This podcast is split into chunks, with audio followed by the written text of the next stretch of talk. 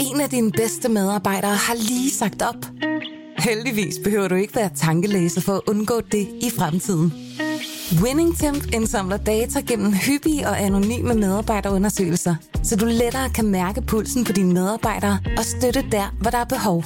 Kunder som Alfa Laval, Orkla og Volvo bruger allerede WinningTemp og ser, at det øger trivsel, reducerer turnover og hjælper med at fastholde talenter. Få gratis gennemgang allerede i dag på winningtemp.com. Du lytter til Radio 24 Og den original taleradio. Velkommen til Hitlers Æseløer med Jarl Kortua.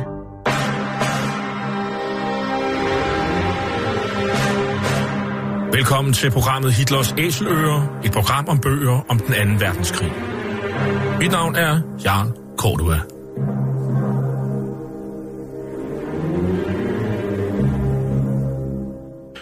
Den anden verdenskrig blev indledt den 1. september 1939 med det nazistiske Tysklands overfald på Polen. Der var tale om en racistisk erobringskrig, der kostede mellem 55 og 70 millioner mennesker livet, og hvor nazisterne systematisk myrdede jøder, romager, slaviske befolkningsgrupper, politiske modstandere og alle andre, der ikke passede ind i deres forestillinger om et ensartet folkefællesskab.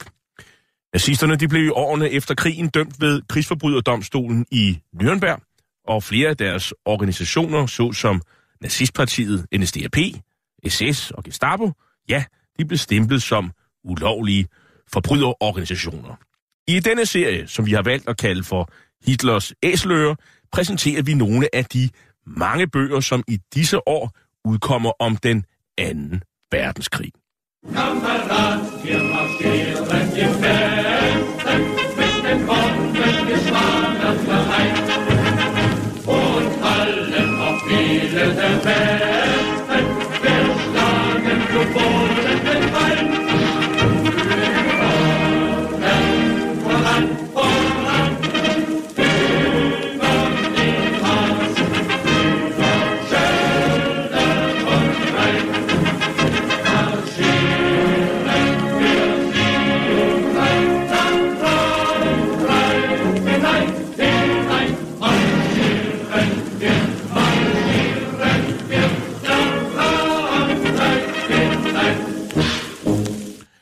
Fremad, fremad over floderne, Mars, Schelte og Rhinen marcherer vi sejrigt ind i Frankrig, synger Wehrmachtssoldaterne efter at den tyske krigsmaskine med erobringsplanerne Fall Gelb og Fall Rot fik de allieredes modstand til at kollapse på Vestfronten på kun seks uger i 1940. En formidabel militær præstation, der rystede verden. Midt blandt de sejrige tyske styrker på Vestfronten, der var også karriereofficeren Oberleutnant Günther Tøbke. Han deltog også i den efterfølgende invasion af Sovjetunionen og kæmpede i Paulus indesluttede 6. armé i Stalingrad. Men ved skæbens gunst, så blev han fløjet ud, for så inde i det langt fredeligere Danmark, hvor han sidenhen skulle blive en savnomsbunden figur. Ligesom de øvrige tyskere, så var Tøbke absolut heller ikke velkommen her i landet som del af værnemagtens ledelsestab, der holdt til på Silkeborg Bad. Men i efterkrigstiden, ja, der gjorde Tøbke Danmark nogle tjenester, som samlet set gør det sværere at putte ham ned i kassen sammen med Tysklands mange forbrydere. Eller det er der i hvert fald noget, der tyder på. Var det eksempelvis en snarådig Günther Tøbke, der forhindrede tyske soldater i at springe Lillebæltsbroen i luften i dagene omkring befrielsen den 5. maj 1945. Kan vi takke ham for, at 50.000 tyske flygtninge og soldater kom hurtigere ud af Danmark efter befrielsen end ellers, og dermed sparede landet for store udgifter til deres underhold. Men så er der andre forhold, der trækker i anden retning. Begik han som soldat også krigsforbrydelser under krigen på Østfronten? Hvilket ansvar havde han for de cirka 150 tyskere, der mistede livet, da de efter krigen gravede tyske miner op på strandene ved Vesterhavet? Og hvor mange nazistiske videnskabsmænd fik han smuglet til Argentina via Danmark, indtil at han blev taget på fersk gerning? Var han, Günther Tøbke, Danmark en god mand? Det er i hvert fald temaet i bogen, netop med titlen Danmark en god mand, Hitlerofficer, menneskesmugler, koldkriger, historien om Günther Tøbke, der er skrevet af historiker John V. Jensen, der til daglig er museuminspektør på Vardemuseerne. Bogen er udkommet på Syddansk Universitetsforlag. Velkommen til, John V. Jensen. Du har i flere artikler og foredrag beskæftiget dig en del med de tyske flygtninge i Danmark lige efter krigen, og ikke mindst øh, minerydningen efter krigen. Hvorfor har du skrevet en bog om Günther Tøbke? Jamen det var, som du sagde, fordi jeg har beskæftiget mig med de tyske flygtninge, som kom til landet, til landet under de sidste måneder af besættelsen. Og øh, når man beskæftiger sig med den historie, så på et eller andet tidspunkt, så støder man på øh, Günther Tøbke og hans historie, fordi han spiller en rolle i øh, kan man sige, hjemsendelsen af de her flygtninge. Og så var det så, at øh, der dukkede et bogprojekt op på et tidspunkt, øh, hvor øh, John T. Lauritsen og Henrik Lundtoft er ved at redigere en bog om Hitlers mænd i Danmark.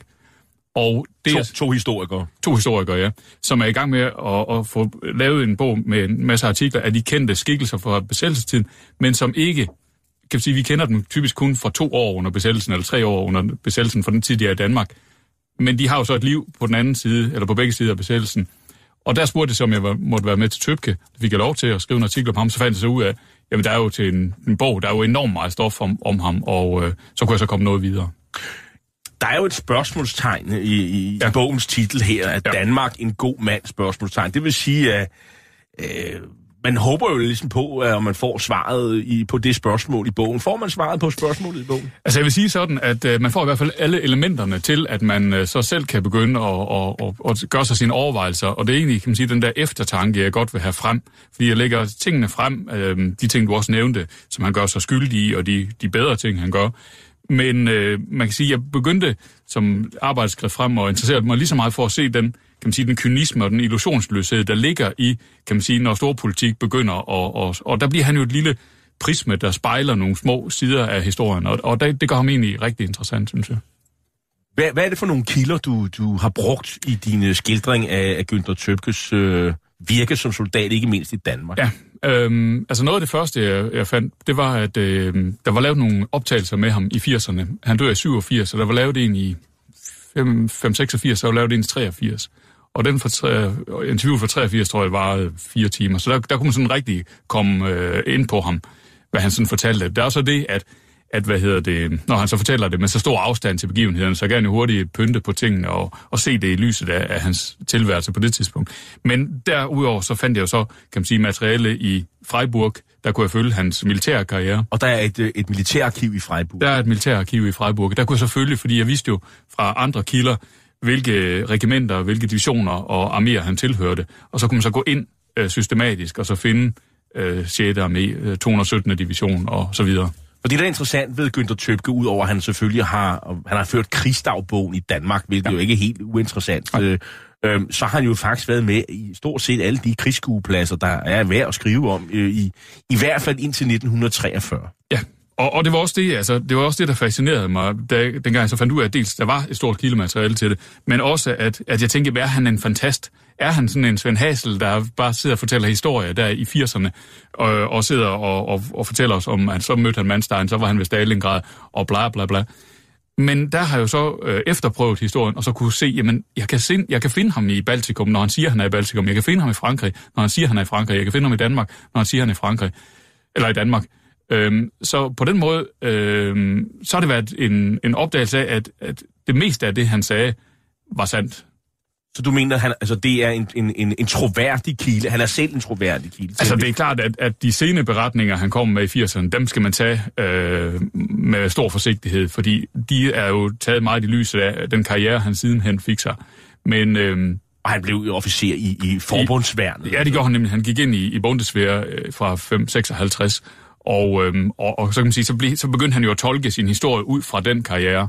Men, men der var rigeligt materiale, kan man sige, i, i krigsdagbøgerne rundt omkring. Han er født 1914 i Frankfurt am Main ja. og vokser op i Magdeburg, øh, sådan i, i det mellemste Tyskland. Og, øh, og så bliver han jo sådan en professionel øh, øh, soldat, altså officer, øh, faktisk før Hitler tager magten. Ja. Øhm, og det vil sige, det er allerede i, i begyndelsen af 30'erne, altså under, øh, hvor der er et rigsværn, som er sådan ja. meget mindre end, end det, som værnemagten bliver til hvorfor går han ind og bliver officer? Øh, og er han sådan, øh, hvad er han sådan, politiske sympatier? Er han nationalistisk sinde, har, øh, sindelag, eller, eller, eller som, som typisk øh, preussiske officerer jo ofte øh, havde på det her tidspunkt? Altså jeg mener helt klart, at han hører til den der preussiske officerstradition. Han, øh, han vokser op, som du siger, i, i øh, Magdeburg, fordi hans far er med i krigen. Han falder i kort før krigen i 1900, krigen slutter i 1918, og der falder faren så nogle måneder før. Så han vokser op faderløs og bliver så adopteret af, af hans øh, mors øh, mand, og de flytter så til Magdeburg. Og der kan man sige, der bliver han jo rundet af Weimar-republikens, øh, kan man sige, øh, den stemning, der var af, blandt, altså i visse kredse, særligt måske i konservative kredse, af, at, at den krig, øh, krigsafslutning, øh, nederlaget havde ikke været retfærdigt. Der er jo hele ideen om dolkestødslegenden om, at, at jøderne og, og intelligentiaen havde dolket herren i ryggen, og at tyskerne egentlig ikke havde tabt krigen. Og Versailles-traktaten. Og Versailles-traktaten, øh, som var uretfærdig mod Tyskland, og som øh, havde kostet dem nogle krigsgaserstatninger, der de, de slet ikke kunne, kunne overkomme. Men det var jo et, et bredt synspunkt. Det var jo også noget, Socialdemokrater og Liberale ja. abonnerede på, så det var jo ikke specielt... Øh, øh, det, det var et, et normalt tysk øh, standpunkt i virkeligheden. Ja, det, det, det har været ret udbredt, øhm, og det har også været... Altså, de der landafståelser, der også falder ud til Tysklands... Øh, ikke til Tysklands fordel efter øh, Første Verdenskrig, der, det er også noget af det, der kan man sige, har pint ham. Samtidig med, at det lå i, i en hel del af, af systemet i Tyskland der i, i 20'erne og 30'erne, at,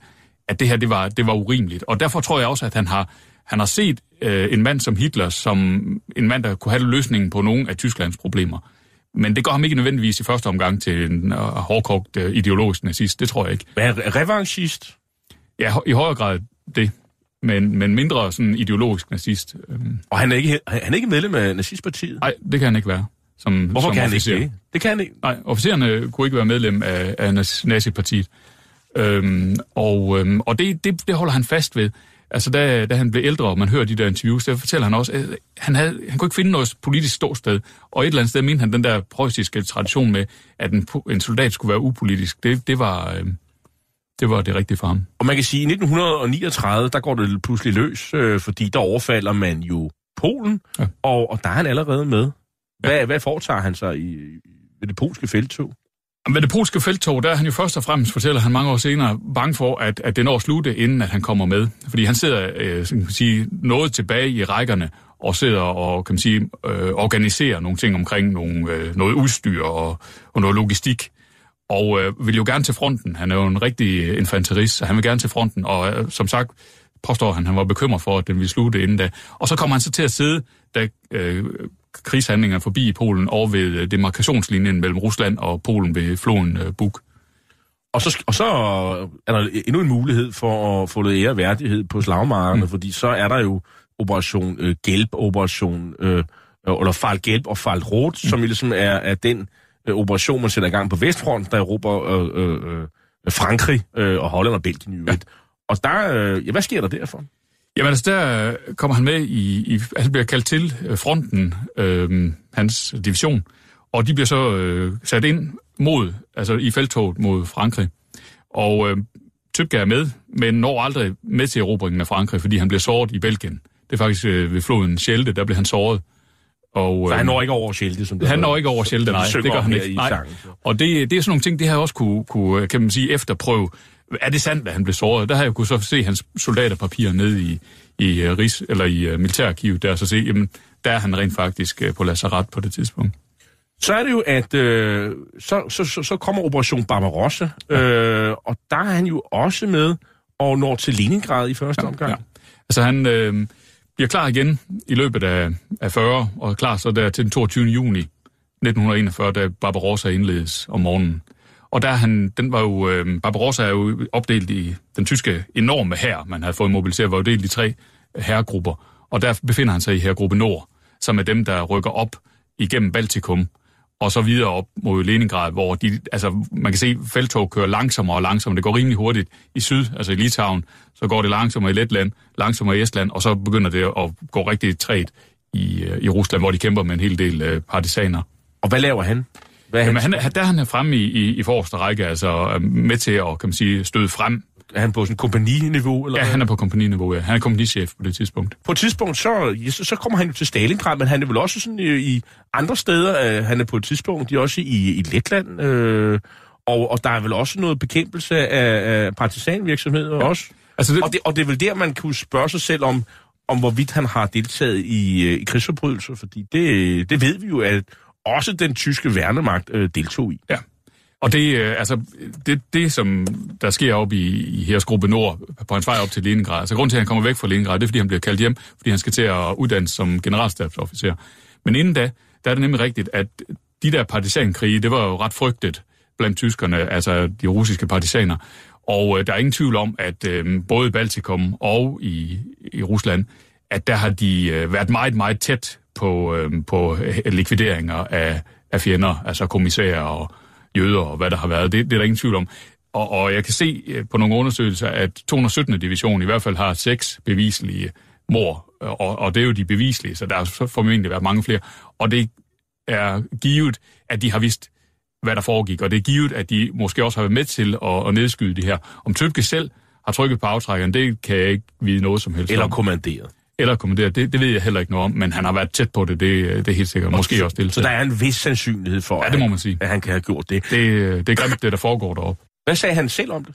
Om krigsforbrydelserne, jamen det, som vi kan konstatere, det er, at dem, der var nede og snakke med ham, og hvis øh, optagelse vi har, de har ikke ville spørge ham om det, tror jeg. Dels måske fordi, at, at man i 80'erne stadigvæk havde forestilling om, at der var rene linjer mellem SS og Wehrmacht. Sådan at man øh, per definition gik ud fra, at Wehrmacht havde ikke været involveret i nedskydninger og, og krigsforbrydelser og den slags. Det har man ændret syn på siden. Men jeg tænker også, det kan have noget at gøre med, at man simpelthen som dansker fandt det upassende at tage ned og så spørge, hvor, hvor mange har du så skudt? Øh, hvor mange har I likvideret på Østfronten? Jeg tror simpelthen, at man turde ikke røre ved det spørgsmål, med far for, at man jo kunne blive smidt ud af, hastehunden, stuen, ikke også? Og derfor så, så er det slet ikke et tema, men at det har været meget tæt på, og han måske også kan have været involveret i det, det, det er mere sikkert, vil jeg sige. Så, øh, men så, så kommer han på generalstabskursus. Øh, Hvor foregår det? Og, og det vil sige, så kommer man fra fronten, så ind og så ned, ja. Ja. og så op til etappen, kan man sige. Ja, og så kommer han, så er han i Berlin i en periode der, og så bliver han så gjort klar igen, hvor han så øh, havner nede ved, ved Stalingrad i, i det, der bliver til 6. armé. Og 6. armé, det er jo, kan man sige, en, det er vel den mest berømte af de tyske arméer.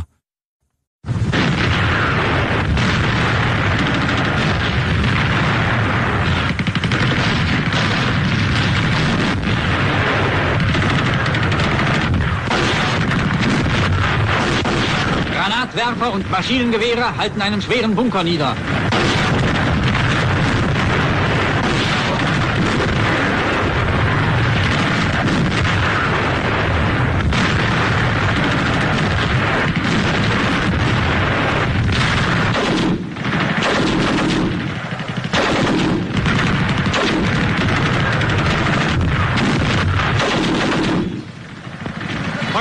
Feuer. Einige Bolschewiken kommen aus einer zerschlagenen Kellerstellung heraus. Kampsceneri fra Stalingrad ifølge den tyske propagandas ugerevy, øh, hvor bolsjevikerne til synlædende opgiver og kommer ud af et hus.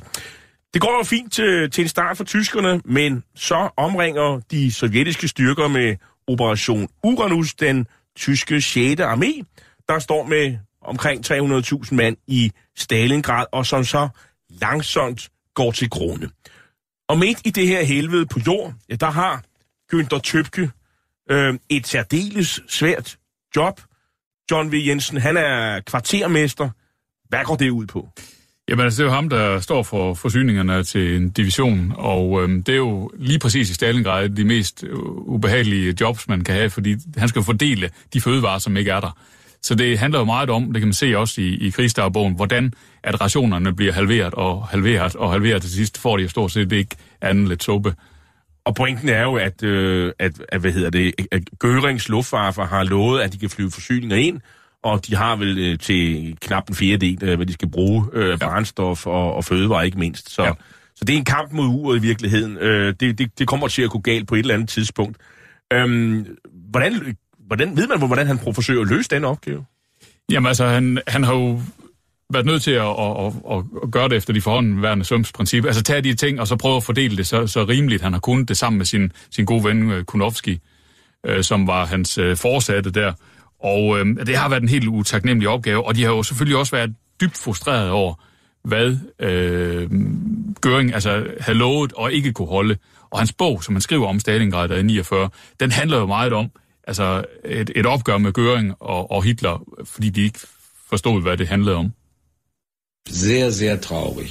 Keiner sprach davon, viele dachten an ihren, natürlich an die Angehörigen, hatten, das war ja klar. Und als ich rausgeflogen war zu dem Dings, hat mir der Kunowski noch seinen Siegelring mitgegeben.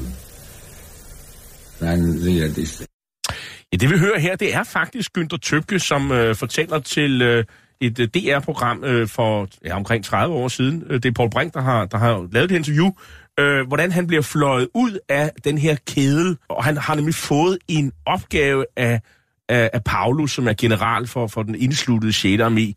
John V. Jensen, hvad er øh, øh, Günther Tøbkes opgave?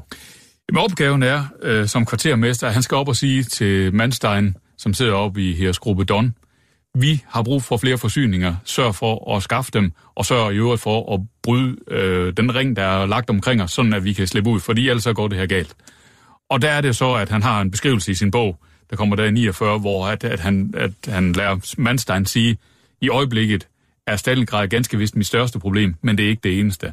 Og så vidste Tøbgaard godt, at, at klokken var, var slået, og at, at øh, uh, arméen var tabt. Ja, han kigger sådan set på et, et kort, hvor han kan se, øh, hvordan, øh, hvordan øh, tropperne er, øh, hvor, hvor, at, at, de faktisk er omringet, og i, hvor langt der er for, for, for, for, for Meinstein, som er feltmarskal, og sætte i spidsen for den her Unternehmen Wintergewitter, der skal undsætte den 6. armé, men som kører, kører fast. Og så skriver han jo den her bog, øh, altså Günther Tøbke i 49, som du omtaler, ja. som hedder Stalingrad, vi altså virkelig var, Stalingrad som det øh, virkelig var. Og, og hvad, hvad er egentlig tonen i den? Hvad er det, hvad er det for en oplevelse, han beskriver her? Jamen, det, det er en, en, en bog, som, som øh, man ikke bryder sig om i dag, fordi den har en, en tone, som vi ikke er så vilde med. Den, er, den undsiger Hitler og Göring som de to øh, hovedansvarlige. Fordi Hitler, at han ikke lod sin generaler vinde den krig, og Göring, fordi at han pralede med sin luftwaffe, som viste sig ikke kunne noget alligevel. Men der, det, man læser mellem linjerne, det er jo på intet tidspunkt, at, at, Gø, at Tøbke han mener, at felttoget var en fejltagelse. Han mener, at man skulle have fortsat. Altså, han, man skulle bare have ladet generalerne gøre det. Vi, har kunne, man vi kunne have vundet alligevel. Vi kunne have vundet, ja. hvis man havde ladet de rigtige komme til det. Og det er det, der, kan man sige, det er der ikke mange, der synes er, er særlig spændende at høre på i dag, men det var, det var hans synspunkt der i 49, at, at, øh, at det var, det var øh, feltog som sådan, var der ikke noget i vejen med. Det var bare problemet, at vi ikke vandt. Og det er en kilde, som, som blev brugt i historikers efterfølgende ja. skrivelser af Stalingrad. Fordi den er så tidlig. Øh, jeg tror kun, der er én tysk bog, der er tidligere end den, og så den, øh, den, er, den er mere kan man sige, detaljeret end den, end den der er et, et hak ældre. Og så er den også øh, skrevet af en, som, som jo har været til stede øh, i, i et af, af brandpunkterne i Stalingrad. Og øh, de fleste, altså Anthony Beaver og andre, der har skrevet seriøst om, om Stalingrad, de har den altid på litteraturlisten.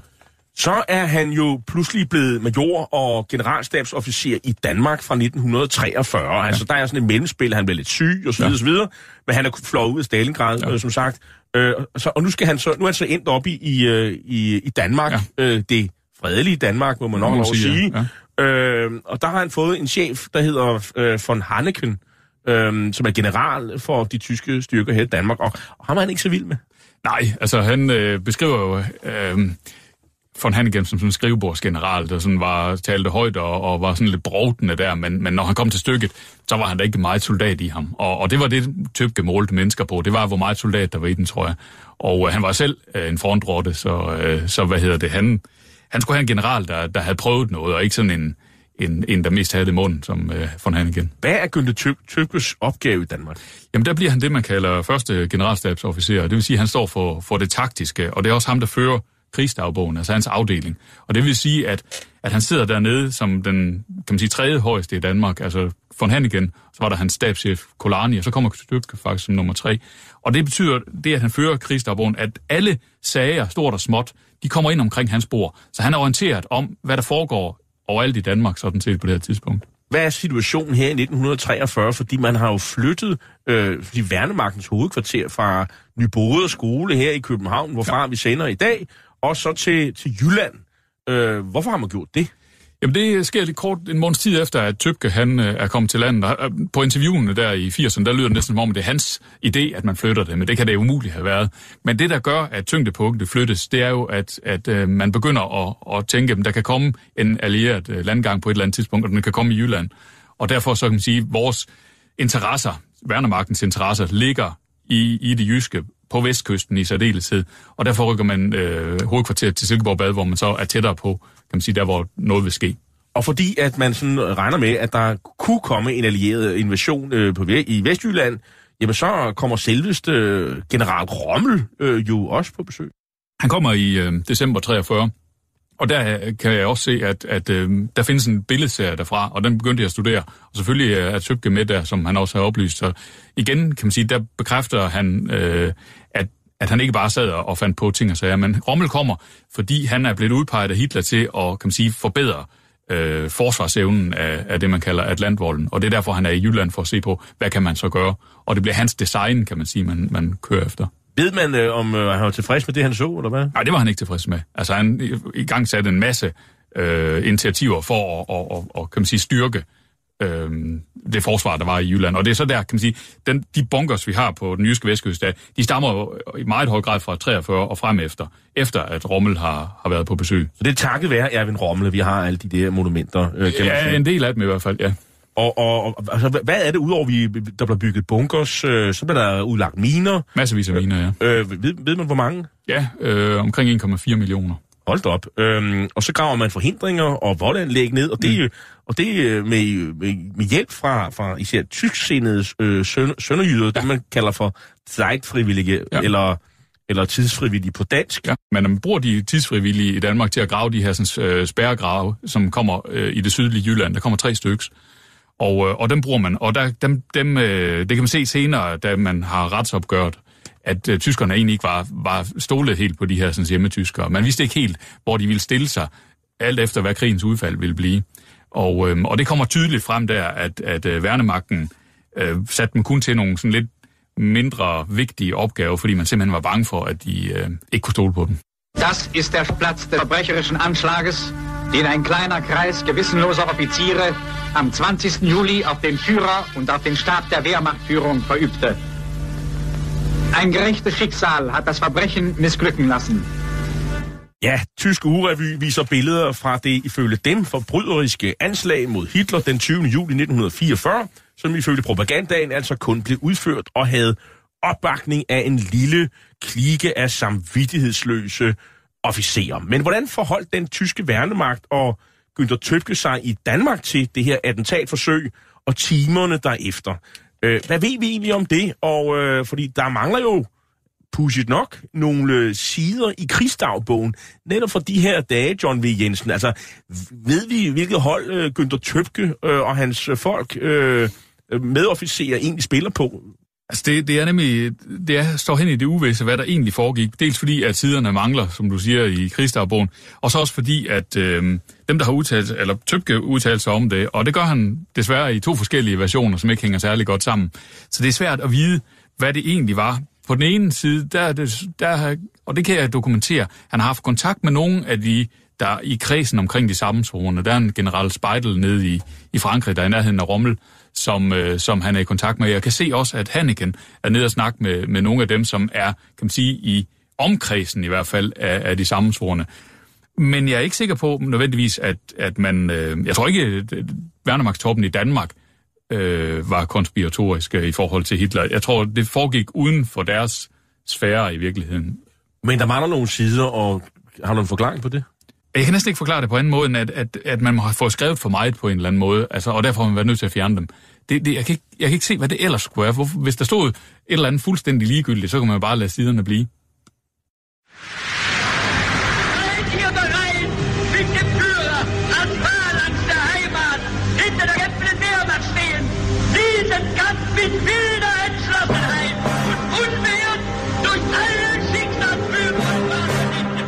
Lytter til Hitlers Æseløer på Radio 24-7, et program om bøger om 2. verdenskrig med Jarl Cordua.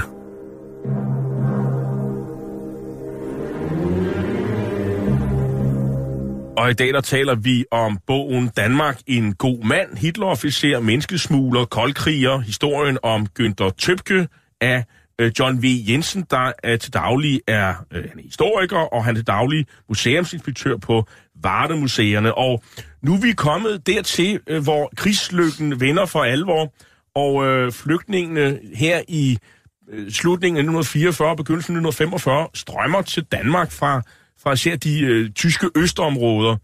Det er omkring, vi taler om 350.000 flygtninge heraf, en øh, 250.000 civile. Hvordan forholder øh, værnemagten sig i Danmark til det her, og, og hvad, hvad befaler øh, Hitler? Ja, altså de første flygtninge kommer til Danmark, øh, de krydser grænsen øh, i Sønderjylland øh, i februar 45, og så derefter så kommer de i meget store tal til København især, øh, til Frihavnen, hvor de bliver sejlet, altså de kommer over Østersøen fra de her sådan, områder. Det bliver mere og mere desperat, som tiden den går. Og øh, det er som sagt, øh, som du så sagde, mest øh, kvinder og børn, altså civile flygtninge, der kommer. Og værnemagten, de, øh, de synes, at det er jo bedst, der får, øh, kan man sige, ordrene ned fra Udenrigsministeriet i Tyskland. Og Hitler har befalet, at man kan overføre flygtninge, civile flygtninge til øh, rigets vestområde og Danmark. Og der, øh, der er det jo så bedst, der får beskeden på, at man skal tage imod de her sådan, flygtninge. Problemet er bare bedst, der sidder på Dammerhus i København. Han har ikke nogen stab, der kan tage sig af det, så han er nødt til at henvende sig til Lindemann, som er blevet chef på det her tidspunkt nede i Silkeborg. Og så skal Lindemann tage sig af det, og det gider Lindemann ikke, fordi han er, han er general, han skal, han skal gøre klar til, at han kan, kan tage det endelige slag om Jylland, hvis det er det, der skal til. Og han kan ikke bruge sin tid på at tage sig af kvinder og børn. Men der er intet at gøre. De vælter ind i 10.000 vis, de her sådan, flygtninge, og de er nødt til at finde, kan man sige, forplejning til dem. De er nødt til at finde noget tørftigt øh, boliger til dem. Og, og det er værnemagten de eneste, der kan gøre, uanset at de i virkeligheden er mega trætte af det. Og der er også, øh, der er jo mange, der går til. Der, der er jo nogle store skibsforlis over Østersøen. Og det sørgelige ved det er, at, at dem, der stod og skulle tage imod dem på, øh, på kajen i, i København, altså tyskerne, de har formentlig bare synes, det var en lettelse, hvis der kom 6.000 mindre. Det ville jeg tro. Øh, fordi de mennesker var kommet i overskud, og der var ikke nogen, der stod og ventede på dem. Hvem skal finansiere alt det her? Jamen det øh, gør tyskerne jo på, på deres vanlige vis, altså hente pengene i, I Værnemarkskontoen i Nationalbanken, ja. Hvor står de danske myndigheder i det her? Fordi uh, regeringen er jo sådan, den fungerer jo ikke. Nej, den er, den er væk. Øh, og der har man jo så øh, Nils øh, Svendingsen, som er direktør i Udenrigsministeriet. Og han, øh, det er jo ham, der forhandler med bedst. Og der ligger en hel del referater fra deres øh, møder. Og Svendingsen, han er jo også hunderad for situationen, fordi han godt kan se, hvis vi bliver pludselig oversvømmet med, med flygtninge i Danmark, så kan det jo ende med, at, at, at man har kan man sige, styret Danmark nogenlunde frelst igennem krigen, og så hvis man pludselig, lad os sige, man fik to millioner flygtninge, så kunne det ændre alt i Danmark. Og det er det, der han er nervøs for. Og derfor øh, kan man sige, han arbejder alt, hvad han kan for at bremse bedst i at få de her flygtninge hertil. Men det kan bedst i virkeligheden ikke. Det har han ikke nogen indflydelse på. De kommer bare de danske myndigheder prøvede ligesom på, om man kunne handle lidt og få nogle af ja. de her danske politifolk ja. øh, hjem fra korsetlejre, fangelejre og andre ting. Men det, det er tyskerne ikke med på. Nej, altså det, det, det trækker sådan i langdrag, fordi det bliver en af, af Svendingsens strategier. Det bliver at sige, vi har nogle danske politifolk, der sidder i tysk fangenskab. Vi kan ikke være med til at åbne grænserne eller hjælpe med noget som helst, så længe de ikke må komme hjem. Og, og det, det bliver lige så stille trukket ud. Men det ender jo faktisk med, at øh, der kommer en åbning, sådan at man får politifolkene hjem lidt før. Tøbke, han får jo så en ny chef i general Lindemann, og han er sådan lidt mere frontsoldat end, end von Hanneken. Øhm, og, og, og, og Tøbke, han, han, han føler jo faktisk det her med flygtningssituation på, på nærmeste hold, og så bliver han i øvrigt øh, per 1. marts 1945 udnævnt til oberstløjtnant.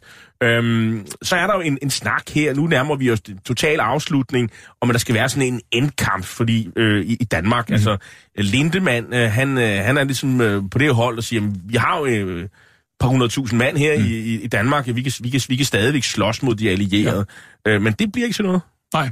Altså det, det er en, en diskussion, der skulle have fundet sted nede i Myrvik, hvor krigen jo egentlig slutter øh, lige til allersidst i øh, begyndelsen af maj der i 45.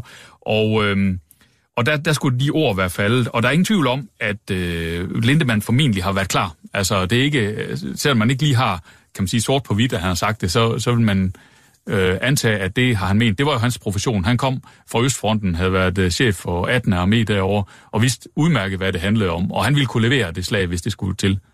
Undervejs så er der sådan, øh, så skal Werner Best, øh, den rigsbefuldmægtige, arresteres. Jamen det handler om, at, at uh, Lindemann var ikke særlig tilfreds med Best, og da han så hører, at Best han har overgivet sig til modstandsbevægelsen, Best var jo over i, i Hellerup, og han kommer i husarrest i, i sin villa der, og da, da øh, Lindemann hører om det, så går han jo amok og, og vil have ham arresteret, og, og kontakter så Dönitz og siger, det har jeg tænkt mig at gøre.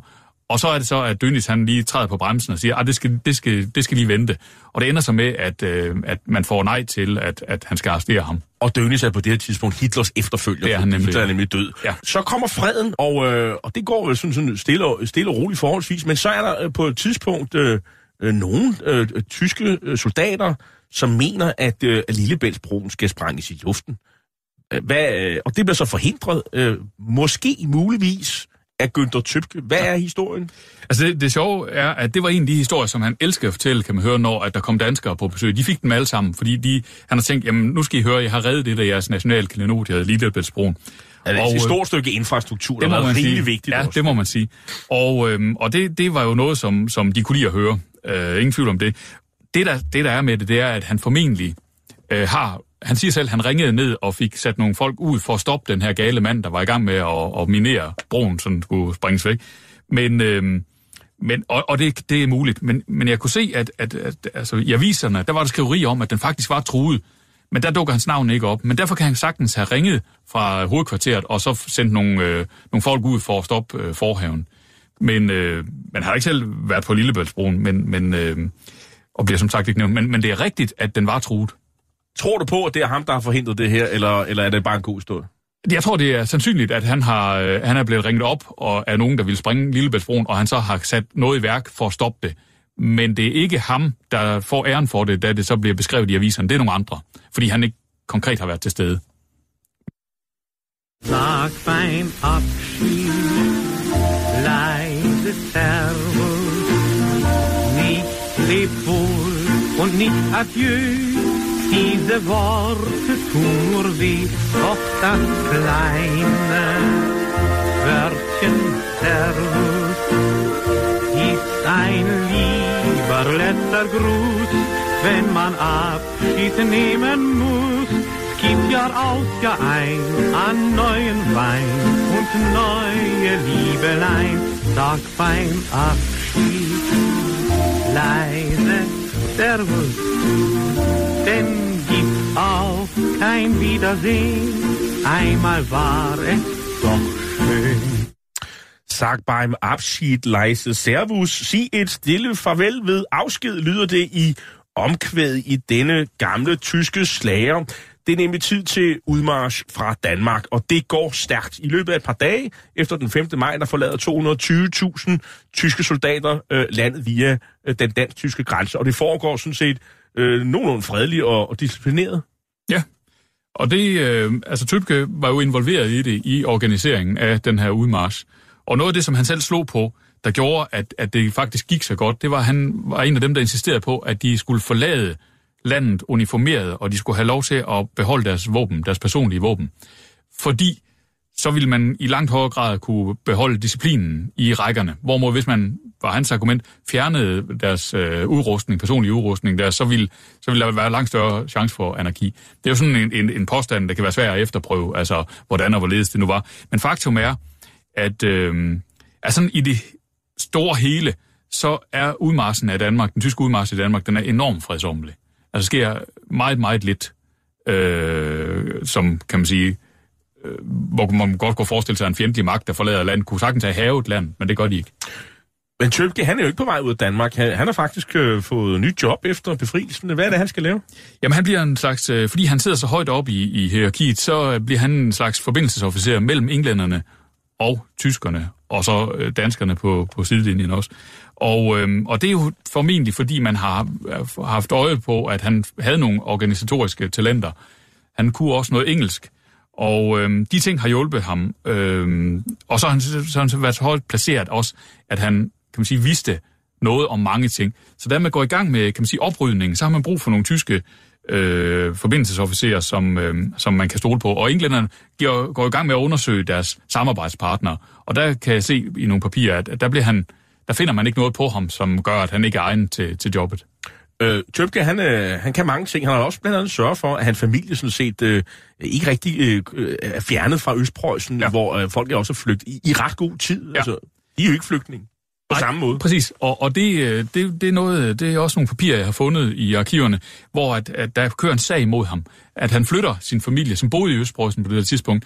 Fordi øh, i 44, der kan han godt se, at det her det kan, det kan gå hen og gå galt. Og derfor så, øh, så flytter han øh, familien til Bart Befensen der, og det var ulovligt. Altså det måtte man ikke, og derfor kommer der en sag på det, som, øh, som han dog ikke øh, kommer til at lide øh, voldsomt under. Men det, der er det ironiske i det, sådan set, det er, at hvis han ikke havde flyttet dem, så kunne han have mødt sin egen familie som flygtning i Danmark øh, i 45. Så han, havde, han var ret forudseende og formentlig også velorienteret om, hvordan det gik rundt Ja. omkring. Det må man sige.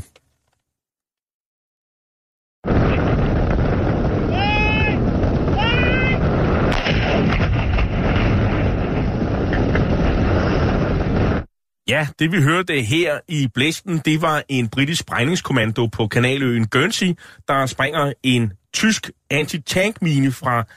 verdenskrig i luften. Dins gruppe Danemark, det er jo sådan en, øh, en, gruppe, han har ansvaret for. De står for blandt andet opgravningen af minerne, og, øh, og der var faktisk øh, 149 øh, tyskere, der, der døde under den opgave. Mm, ja. Altså, det er, jo, det er jo noget, man har, har kigget på meget siden. Øh, hvordan det egentlig kunne gå til, og, og hvad, hvad det egentlig er for nogle danske motiver, der ligger bag, at, at så mange tyskere kunne, kunne dø efter krigen i Danmark. Og øh, Tøbke, han er, han er ikke direkte involveret i, øh, i minerydning på den måde, at han går rundt derude. Det har man, kan man sige, pionerer, tyske pionerer til at gøre. Men han sidder inde, øh, altså i København i, i begyndelsen, og, øh, og kan man sige, at den, der ligesom fordeler arbejdet. Og det er, det er ikke kun minerydning, men det er også minerydningen.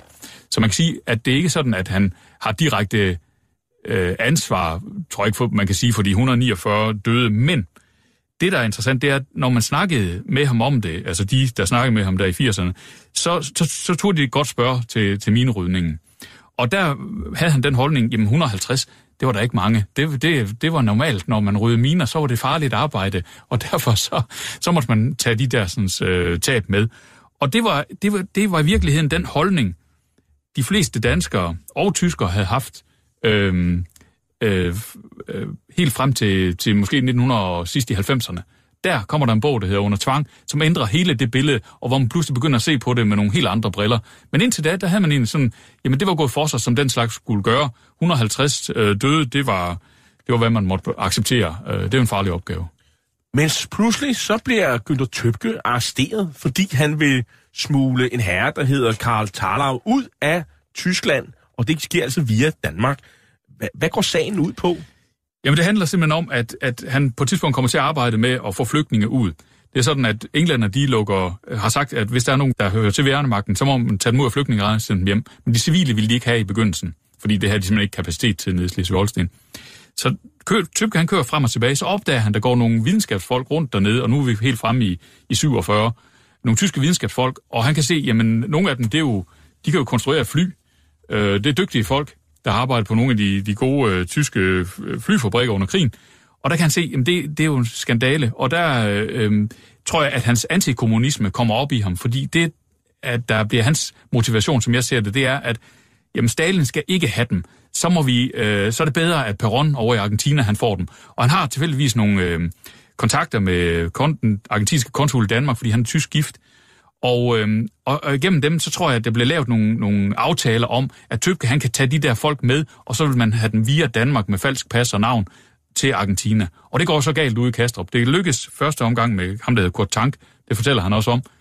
Og øh, så mislykkes det så anden gang, siger han selv, med Karl Tarlov, Fordi Karl Tarlov bliver så taget ud i Kastrup Lufthavn af fremmedpolitiet. De synes, han virker mistænkelig. Så begynder de at spørge lidt til ham på spansk, og så viser sig, at det der Ernesto Focarte, det er bare sådan et, et dæknavn. Han kan ikke i virkeligheden ret meget spansk. Og der står Karl Tarlov i hans tøj.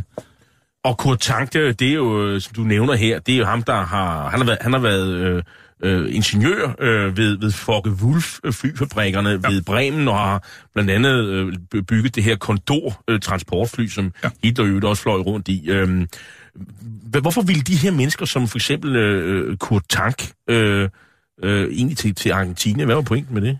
Jamen altså, i virkeligheden ville de nok helst have været til USA, kunne jeg forestille mig, eller Storbritannien. Men øh, de er de mest eftertragtede på det her tidspunkt, det er astro, eller atomfysikere og, øh, og fysikere og raketforskere og den slags. Og de er taget for længst. Dem har amerikanerne, russerne og englænderne sikret sig, dem de skulle bruge af. Og det er allerede 45. Nu er vi kommet frem i 47. Der er ikke så stor øh, efterspørgsel på flykonstruktører, det kan vi undre, men det er der ikke. Dem har man taget, dem, man har dem, man skal bruge.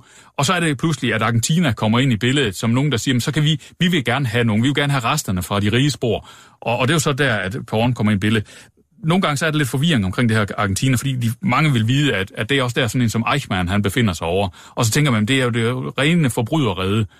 Øhm, altså, der er en forskel på... på altså, Eichmann, han lever i Argentina, det er rigtigt, og han bliver også fundet derovre i 60 og bliver bragt til Argentina, eller til Israel og bliver henrettet og alt det der. Men, men, men tanker dem, det er mere teknikere, det er ikke forbrydere. Og det var også en del af det, der kom til Argentina. Altså, man simpelthen ønskede at, at opbygge en stormagtsposition, eller i hvert fald en regional stormagt. Og det var det, på ville skulle bruge de folk til. ODESSA, the organization of former members of the SS. It was formed at the end of the war to help SS men to disappear, to get them out of Germany, set them up with new identities. Thousands were given forged documents. The war has been over for 20 years. But the Odessas grown like a spider's web. It stretches to many countries Argentina, Egypt, Spain, Paraguay. And the center is in Germany. Today. Vi hører en stum fra filmen Odessa-kartoteket fra 1974. Og filmen den bygger på Frederick Forsyths øh, roman, øh, og som man kan høre, så lever konspirationerne i hvert fald i, i fantasiens verden. Men hvad med virkelighedens verden, øh, John V. Jensen? Øh, var der tale om, at, øh, at Günther Tøbke var en sort pimpernel, som, som nogen mente, at, at han var? Det skrev man i hvert fald i, i aviserne, at han var en sort pimpernel. Og der vil jeg jo nok mene, at øh, altså, det hentyder til, at der er noget SS blandt ind i den sorte farve der. Og øh, det er, altså, han er ikke SS'er. Man kan godt finde udenlandsk litteratur, hvor, hvor han er omtalt, og hans aktioner er omtalt. Og der bliver han også nogle gange omtalt som SS'er, og det er fuldstændig forkert. Men, øh, og, og jeg tror ikke, han har noget som helst med, med, med Odessa-organisationen at gøre egentlig. Og Men, har, har den jo ikke eksisteret, det så? Jamen, det er, jo, det er jo et godt spørgsmål. Altså, øhm, øh, jeg tør faktisk ikke sige det. Altså, det, det, det er jo sådan en konspiration. Øh, og, og, og det er for meget velegnet til, til romanlitteratur. Ja, det må man sige. Det må man sige. Men, men selvfølgelig har der været nogle netværk af en eller anden art. Det skulle da ikke øh, undre mig. Men lige om, om det har været på den måde, som det bliver beskrevet i, i bogen, der det tør jeg ikke sige. Men man kan jo komme et lille skridt i den retning ved at sige, at, at uh, en Horst Isel, som var leder af Petergruppen, og som også er en figur, som har spillet en, en vis rolle i forhold til den terror, der faktisk var i mm. Danmark, de her vareulve. Ja. Øhm, han fortæller efter sin arrestation i, i Berlin, hvor han blev arresteret, ja. at, at det var faktisk Günther Tøbke, der fik ham hjulpet ud af Danmark. Ja. Så, så her nærmer vi os et eller andet, ja. hvor Tøbke måske kunne have spillet en rolle, eller hvad? Nej, det er en anden situation, fordi det foregår i 1945, og det andet det er 1947. Og det, der sker i 45, da Horstisel kommer til Værnemagtens hovedkvarter for at få falske papirer og komme væk fra Tyskland, det er jo, at, at der er han jo, kan man sige, en del af den tyske øh, hær, eller en, en del af, af den tyske besættelsesmagt. Og der kommer han så til Tøbke, fordi Tøbke han er manden, der kan, der kan skrive under på de falske papirer. Altså han skrev under også på, på jeg kan se ID-papirerne fra Hannigan for eksempel, det er også Tøbke, der skrev under på dem. Så der skulle man omkring Tøbke. Så det handler egentlig bare om, at man skal have en, en mand væk fra Tyskland under falsk navn, eller fra Danmark og så til Tyskland under falsk navn. Det har ikke noget med øh, sådan et, et, et skjult øh, broderskab blandt øh, SS'er at gøre. Det andet efter krigen er, er, er, er anderledes, fordi der, øh, kan man sige, der, der er han jo ansat af danskerne, og så begynder han pludselig at, at rode rundt med nogle, nogle tyske ingeniører, hvad han ikke burde have gjort. Danske embedsmænd, de mener åbenbart, at Tøbke, han var Danmark en god mand, fordi han sparer landet for millioner af kroner. Øh, det er der i hvert fald nogen, der mener. Og så er der nogle kommunister og andre, der mener, at han øh, nok er en skurk, der har gjort sig skyldig, i hvert fald i minimum embedsmisbrug. Øh, Tøbke er jo sådan set på det her tidspunkt i 47, der er han jo arresteret, og han skal jo også blive i landet, og han skal vidne mod Werner Best og Günther Panke og Bofensiben, der var Gestapo-chef og andre. Får det nogen betydning? Altså, fordi han er jo under de her afhøringer, der viser han sig jo så at være meget lojal imod de her folk, og han siger jo ikke rigtig noget, der belaster dem. Nej. Nej, altså, og det... Øh Altså det, det, som er så interessant ved det, det er jo, at, at han bliver jo betegnet, det, det der Danmark en god mand, det, det er en, en, en sætning, jeg har fra, fra, hvad hedder det, øhm, øh, en, der hedder Harry Sørensen, som var en af hans for, danske forsættes dagbog. Der, der refererer Harry Sørensen, at man mente, at, Dan, at man lige skulle huske på, at Tøbke, selvom han havde dummet sig nu, så øh, havde han været Danmark en god mand, og kan sige, sparet Danmark for, for mange millioner til de her flygtninges øh, forplejning. Men det, der så er interessant, det er, at øh, Tøbke, han... Øh, øh, eller det, der er interessant, det er, at man, man fra dansk side, der er man hunderед for, at man kan gå ind og lukke øh, de utransporter af tyske flygtninge. Det er det, man er bange for. At der kommer en nazi-videnskabsmand og passerer Dan- og bruger Danmark som transitland, det er man fuldstændig ligeglad med. Det er ikke nævnt med et ord. Det eneste, man er bekymret for, det er bare nu ikke, at englænderne kommer i tanke om, fordi det her det er sket, at, øh, at nu må vi ikke sende flere tyske flygtninge ud. Og det er der, at, at det bliver sådan lidt interessant, ikke? Altså, hvordan at, at interesserne pludselig begynder at, og styre tingene. Så han har jo egentlig gjort noget, der er kriminelt ved at hjælpe de her sådan, ud. Men så fordi, at man øh, kan se, at han, han, han er jo en enorm vigtig brik i øh, vores arbejde på at få flygtningen ud, jamen så bliver han taget til noget øh, alligevel. Ikke? Altså, så, så lægger man ord ind for ham, holder hånden over ham, hvor man kan sige, at han burde jo have været udvist. Tøbke, han, øh, han får efter krigen jo også forbindelse med, øh, med Hans Lunding, der er chefen for, for den danske militære efterretningstjeneste, FE. Øh, og det er formentlig sådan noget antikommunisme, der ligesom samler de her mennesker, for der er situationen øh, helt anderledes. Så, og officielt så går han sådan ind i hønseavl. Han bor i, i Møllen mellem Lübeck og, og Lüneburg. Og, og, og der antyder du i din bog, det er sådan et, et, et, et, et, et skalkeskjul for nogle lyssky aktiviteter, mm. måske en, en lyttepost, og han, måske arbejder han for den legendariske spionchef øh, Reinhard Gehlen, der senere hen bliver, bliver chef for, for den vestjyske øh, spionage. Øh, og han går ind, og han bliver oberstløjtnant i, i, i, i Bundeswehr, Øhm, og han er en af de 12.000 tidligere værnemagtsofficerer, som udgør grundstammen på de små 15.000 officerer i Vesttysklands øh, nye her. Og han blev først øh, pensioneret som oberst i, i 1980. Øhm, hvad kan man sige om det med hans efterretningstjeneste? Hvor, hvor langt kan vi komme der? Ja, altså det, det, det bliver altid kompliceret, når man skal til at ind og finde papirer øh, og dokumenter, der, der vedrører efterretningstjenesten. Men altså, jeg, øh, han fortæller selv om i interviewet med, med Paul Brink, at han havde gode forbindelser til Lunding. Han fortæller om, hvordan at da Lunding bliver opmærksom på, at der sidder en mand i Vestre Fængsel, som har kæmpet i Stalingrad, så bliver Lunding interesseret, fordi at han var interesseret i nogen, der vidste noget om, om russerne. Øh, fordi nu har fjendebilledet skiftet. Og der kommer igen det der med, at at øh, kan man sige, interesserne skifter. Det, der startede med at være en fjende, altså den tyske værnemagtssoldat, han bliver pludselig en, man kan bruge, fordi nu ser fjendebilledet anderledes ud. Nu er det russerne, vi er bekymrede for. Øh, så pludselig bliver han sådan en, en brik, som Lunde kan bruge i, i kan man sige, opbygningen af forsvars efterretningstjeneste i forbindelse med den kolde krig. Og øh, den der lyttepost, som øh, foregår, altså han siger til Paul Brink, han vil ikke udtale sig om, hvad han foretog sig, øh, men han gik ind i hønseavl. Og så tænkte jeg, det kan ikke passe. Som han aldrig har interesseret sig for. Som han aldrig har interesseret sig for før. Men så var jeg så og, i... og det ligger, til, det ligger ret rimelig tæt på den, på den nye grænse, kan man sige. Ja, det gør det nemlig, sjovt nok, ja. ja. Og øh, hvad hedder det? Så kunne jeg se i papirerne, i hans soldaterpapirer, som jeg nåede fik lov til at kigge på nede i Freiburg, der står der, at han har en hynerfarm. Og, og det var jeg overrasket over, for jeg tænkte, det, det, jeg troede jo ikke på det. Men så fik jeg så kontakt med hans øh, familie, hans børn, og så siger, siger de så, at det var proforma. Det var, det var hans svoger, der i virkeligheden havde hønsefarmen. Men han var der, og det var en lyttepost. Vent mod det, der. Her til sidst, øh, var han Danmark en god mand? John V. Jensen? Øhm, altså, på nogle punkter ja, på nogle punkter nej. Altså, det, jeg har lagt elementerne frem i bogen, så man kan se øh, de ting, han gør, og så må man selv, synes jeg, drage konklusionen, fordi det, som jeg egentlig godt vil have frem i bogen, det var det der med, hvordan at vores, kan man sige, bedømmelser, hvordan vores moralske øh, domme og sådan noget, de faktisk kan ændre sig i takt med, at vi, øh, vores interesser ændrer sig. Og derfor kan, kan ting, som i første omgang så øh, helt forkert ud, pludselig kom til at se mindre forkert ud. Og det synes jeg var noget af det, det spændende ved at arbejde med ham. Tak skal du have, øh, John V. Jensen, historiker og museuminspektør ved Vardemuseerne, øh, fordi du kom her i dag og talte med mig om din bog, Danmark en god mand, spørgsmålstegn om den tyske officer Günther Tøbke. Bogen er udkommet på Syddansk Universitetsforlag. Hitlers er slut for i dag. I teknikken sad Jens Marot, og jeg hedder Jarl Cordua, og er vært og tilrettelægger af programmet. Du kan genhøre dette program og de andre programmer i serien som podcast via radio247.dk. Vi slutter med filmmusik fra filmen Der Untergang af komponisten Stefan Zacharias, Der Krieg ist aus. Tak for i dag.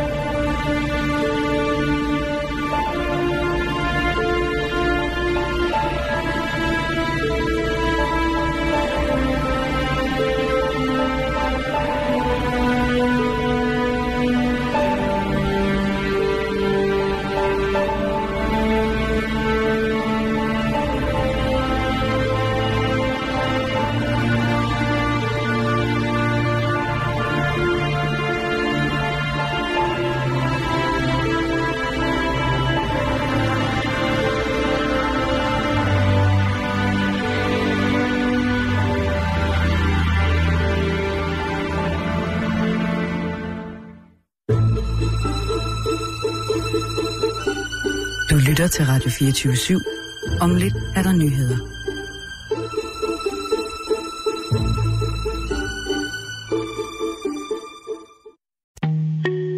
En af dine bedste medarbejdere har lige sagt op. Heldigvis behøver du ikke være tankelæser for at undgå det i fremtiden. WinningTemp indsamler data gennem hyppige og anonyme medarbejderundersøgelser, så du lettere kan mærke pulsen på dine medarbejdere og støtte der, hvor der er behov. Kunder som Alfa Laval, Orkla og Volvo bruger allerede WinningTemp og ser, at det øger trivsel, reducerer turnover og hjælper med at fastholde talenter. Få gratis gennemgang allerede i dag på winningtemp.com.